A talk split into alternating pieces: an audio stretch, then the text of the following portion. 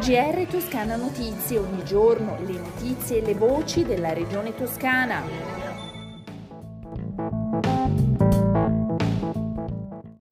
Gentili ascoltatori, bentornati, questo è il GR Toscana Notizie. È necessario uno sforzo straordinario da parte di tutti, a partire dalla Regione, per fermare il tragico stillicidio di vite spezzate e infortuni sul lavoro.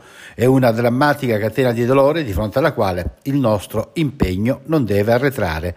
È quanto dichiara il presidente della regione toscana Eugenio Giani, esprimendo cordoglio per la morte dell'operaio 51enne che nella mattinata di lunedì ha perso la vita mentre lavorava in un cantiere a Cerreto Guidi in provincia di Firenze.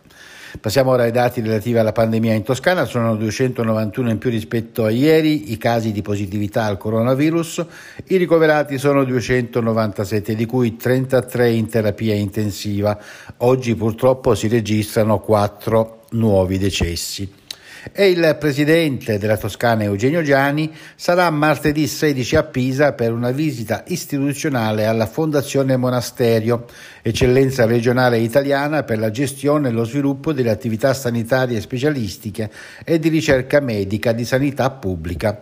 L'appuntamento è presso l'ospedale San Cataldo nell'area della ricerca CNR in via Moruzzi a ricevere il presidente che ha recentemente visitato anche la sede di massa della fondazione sarà il direttore generale Marco Torre.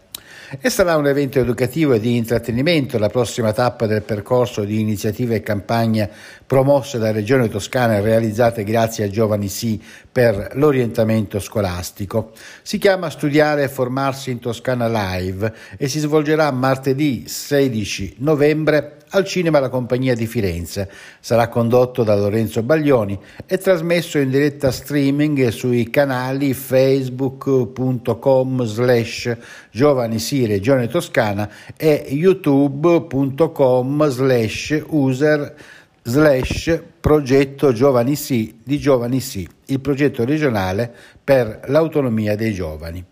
E avrà luogo eh, martedì 16 alle 12.30 la conferenza stampa per presentare i prossimi interventi e i relativi contributi economici per ampliare il sistema integrato della ciclopista dell'Arno, del sentiero della bonifica e della ciclopista tirrenica. A presentare la delibera approvata nell'ultima giunta sarà il presidente della Toscana Eugenio Giani con l'assessore alla mobilità Stefano Baccelli.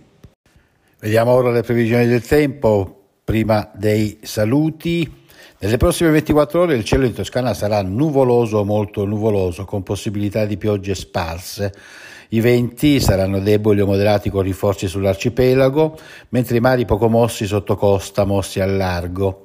Le temperature minime in lieve calo, le massime sono in diminuzione.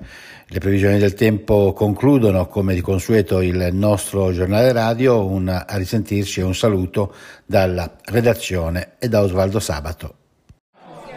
GR Toscana Notizie, ogni giorno le notizie e le voci della regione toscana.